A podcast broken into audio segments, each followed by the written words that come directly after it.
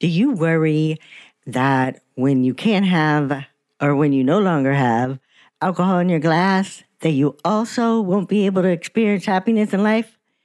Well, then stay tuned to today's episode because I am going to share with you how to turn that belief right on its head.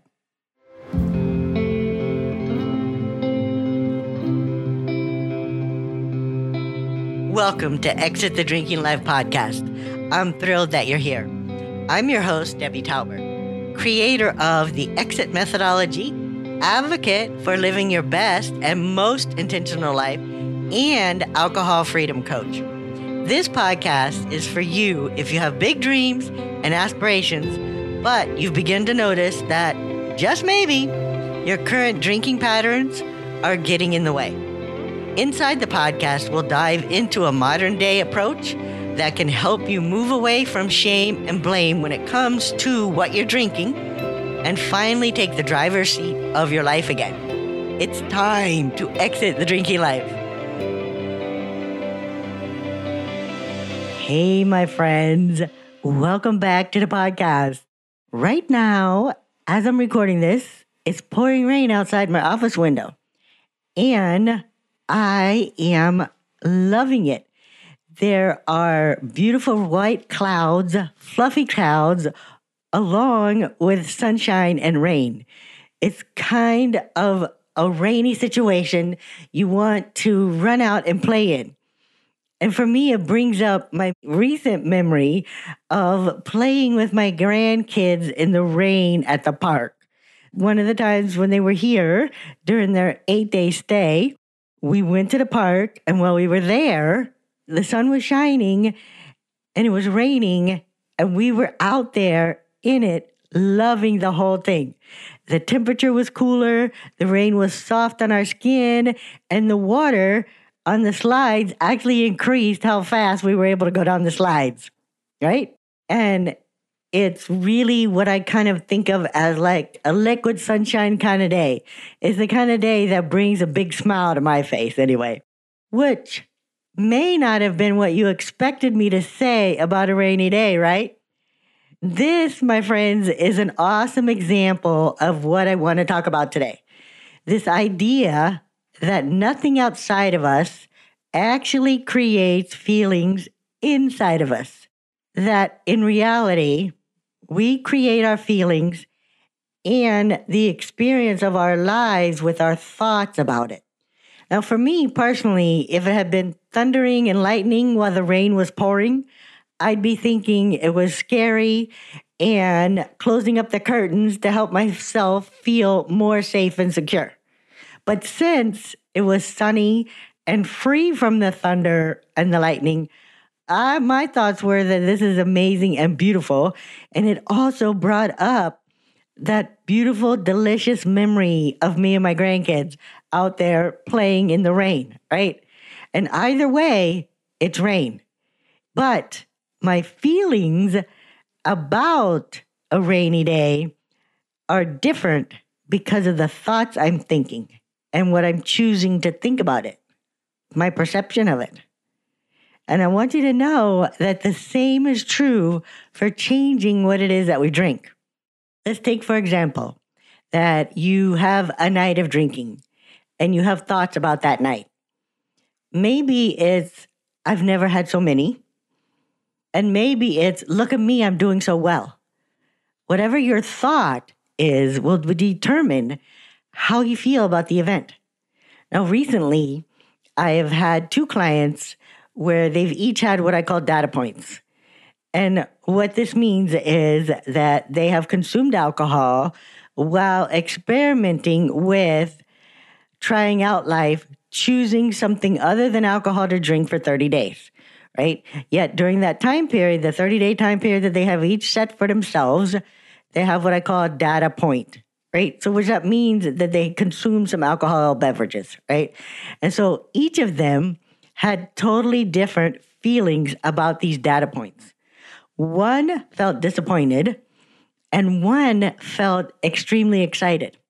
Now, my hunch is you were probably wondering, how is this possible? Well, they each experienced a data point. Yes, that's the circumstance that happened. But because one experienced a data point and thought, I worked so hard, I should not have given in to my urge. And the other thought, yay, I'm aware of what to do next time I have an urge, right? It makes perfect sense. One is experiencing the emotion and the feeling of disappointment, and the other one is experiencing the emotion of excitement and the feeling of excitement. And this is really contrary to what most of us are taught and therefore believe, right? This is not what we're taught. We are collectively, we, we collectively agree kind of like that there are things in the world that ought to create certain feelings, right? Most of us would agree that a brand new baby is a miracle and that that creates happiness. And we think that someone dying creates sadness. And then we also might think that winning a trip someplace that we wanted to go creates excitement and that losing a job creates disappointment. But just because we like socially or collectively agree as a society on something doesn't actually make it a fact. When my daughter was about five days old, I remember bawling my eyes out to my mom expressing how totally exhausted and totally overwhelmed I was. I remember feeling nothing but frustration. I was not feeling a shred of happiness in that moment. And the reality is, new babies on their own don't create our feeling of joy and happiness. It's when we look at our newborn and feel happy, it's because of what we're thinking. It's because of our thoughts that are making us feel that emotion of happy, right? And so this is very different from someone who might be experiencing postpartum depression. This isn't about that at all. And the postpartum depression part, it isn't something that you can think your way out of. That's where professional help is needed. And so this isn't really about that. This is really about the normal, non postpartum depressions type of thoughts you're having about, oh, I wasn't expecting this this is so overwhelming and so tiring and where the happiness and the emotion of happiness and joy isn't going to really be coming from that, right? We also can think that someone dying is what makes us sad. But the reality is, it's our thoughts like, I can't believe I'll never hear from her again, or I'll never get to hug them again, I'll never get to see them again, or she was way too young. It's those thoughts that are actually creating our sadness, right?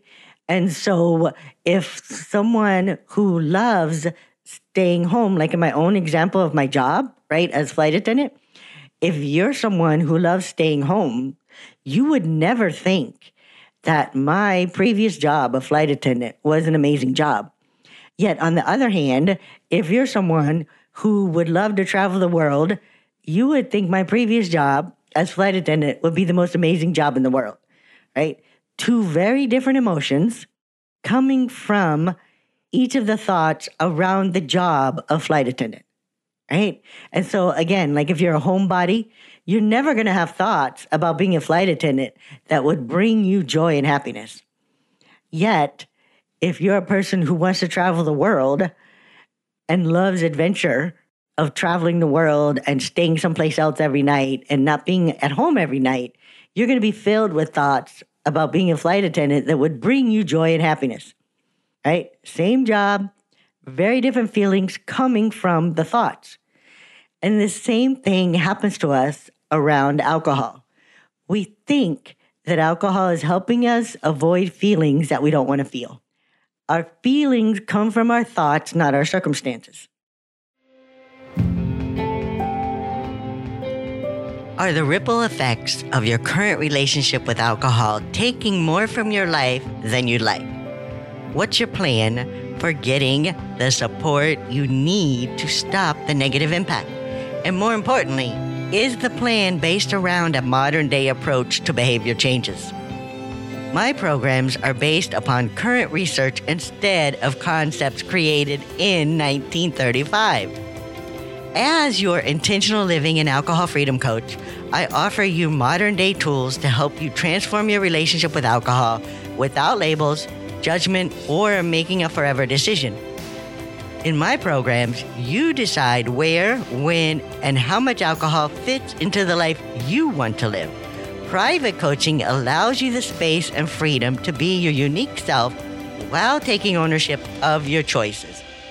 Ready to start the conversation around private coaching? Head over to jumpseatcoaching.com forward slash breakthrough. That's jumpseatcoaching.com forward slash breakthrough, all as one word, breakthrough as one word, no spaces. So I'm really asking you to ignite your curiosity and really open up to this concept here that I'm teaching, right? And that I'm sharing with you. And then we think that when we get our drinking under control, right, that we will feel peace, confident, and happy.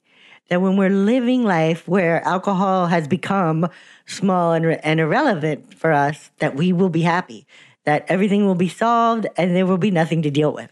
And so it's almost as if we think that we won't have this issue with self confidence. We won't have this issue with worry about what other people are thinking anymore. We won't doubt ourselves and we won't feel anxious. And what I want you to know that it's not what's in your glass that's creating our feelings. It's what we are choosing to think about it. Everything we do is for a feeling that we want to have or a feeling that we want to avoid. And for a lot of us, alcohol is a big part of that we think that what's in our glass is what's creating feelings for us.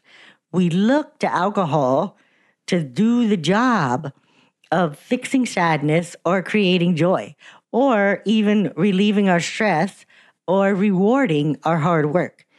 And what actually happens based on the brain's psychological response, right? We do feel a little bit of a lift.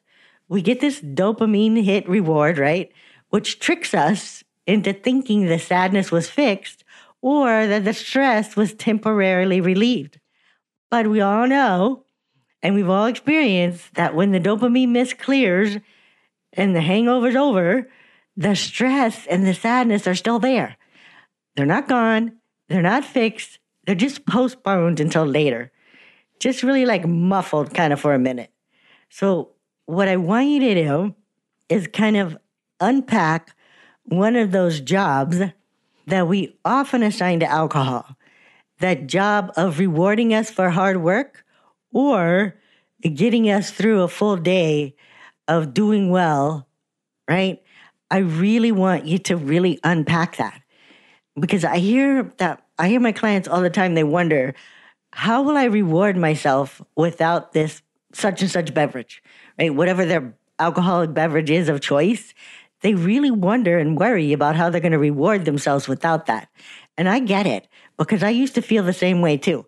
After a long day of flying, I would reward myself with either wine or a Coke Zero and rum, totally tricking my brain into feeling like this was relief and a reward for a hard day's work. But did it actually feel rewarding after the fact? Did my body feel rewarded? Uh, no, not so much, right? There's actually so much collateral damage with a reward like this. It's kind of like the opposite of a reward.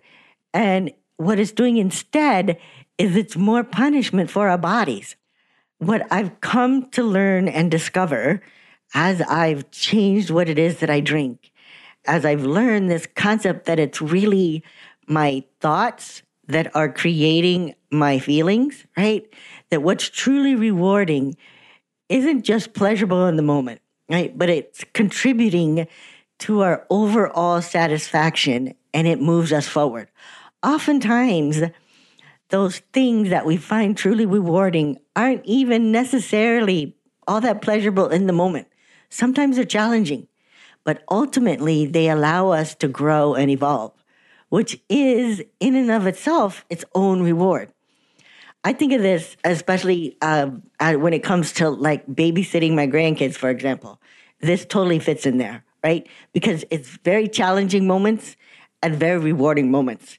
And the whole experience itself is a rewarding, evolving experience for me because it's giving me these amazing opportunities to manage my mind and this amazing opportunity to have all these experiences with these beautiful little people in my life. And also for me, working out fits into this category, right? As well as going after a certification to help me become a better coach fits in there too. Managing my mind and choosing what I want most over what I want in the moment when it comes to things like food, my schedule, my money, are also things that sometimes are hard in the moment, but I'm so glad I do them at the end of the day. They are truly feel rewarding after the fact. So, what I'm going to leave you with here are a couple of challenges to try out. Right? So, we've learned that it's not the things and the circumstance that are around us and that are outside of us that create happiness for us, right? So, what I want you to try on, put on your detective hat around, right? And really examine, explore, and experiment with this theory is to think about some of the things you believe create happiness, sadness, outrage, loneliness, joy, excitement, fear, any of those emotions for you. And I want you to take each one of them and see if you can come up with an example of someone here on earth who might believe the opposite is true. Right? So, really think about some of these things that give you those emotions and also think of you probably find someone in your own life that would really think the exact opposite of you that that was true and imagine how they feel right and right and what this actually does is it gets you closer to your capital T true thought and into the realm of igniting curiosity and really opening up to some other optional thoughts that also might be true for some other people right and this is really what is going to help you unblock your exit from this cycle of drinking, over drinking, shame, and regret. Is really igniting your curiosity around this, opening yourself up to this concept and this, because it's actually trying it on for its truth, right? And then another question you can explore for yourself is when your relationship with alcohol is the way that you want it to be, what will you think of you? And how will you feel when you think that? Right? That's what will create the happy or whatever feeling it is looking that you're actually looking for for you, not what's in your glass. And lastly, I want you to really be honest with yourself. I want you to think about your definition of rewarding and then think about an alcoholic beverage you consider to be a reward for you right now is that beverage actually rewarding you? Most of us want to pretend that wine, that beer, that cocktail, that concoction in the glass filled with alcohol is rewarding us. But really, question this is it? Okay, my friends, that's it. That's what I have for you today. And I want to invite you to head over to iTunes and to follow the podcast, to rate it and review it, especially if you're finding what I'm sharing with you here beneficial and helpful, because this will also help others facing this same drinking cycle, right? Facing themselves stuck in the same type of cycle that you're in. And this is also going to help others find this podcast so that they too can experience relief. I'll be back next week.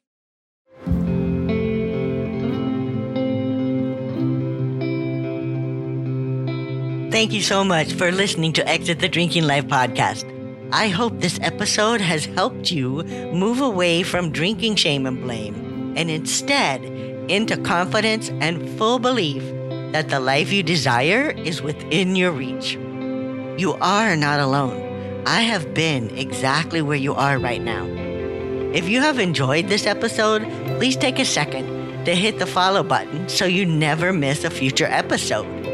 And leave a review to help me reach more listeners just like you looking to break away from the toxic cycle of drinking and discover a healthier approach that leads to a life full of abundance and happiness. If you want to take what you've learned here to the next level, head over to jumpseatcoaching.com for more resources and tools. See you back here on the next episode.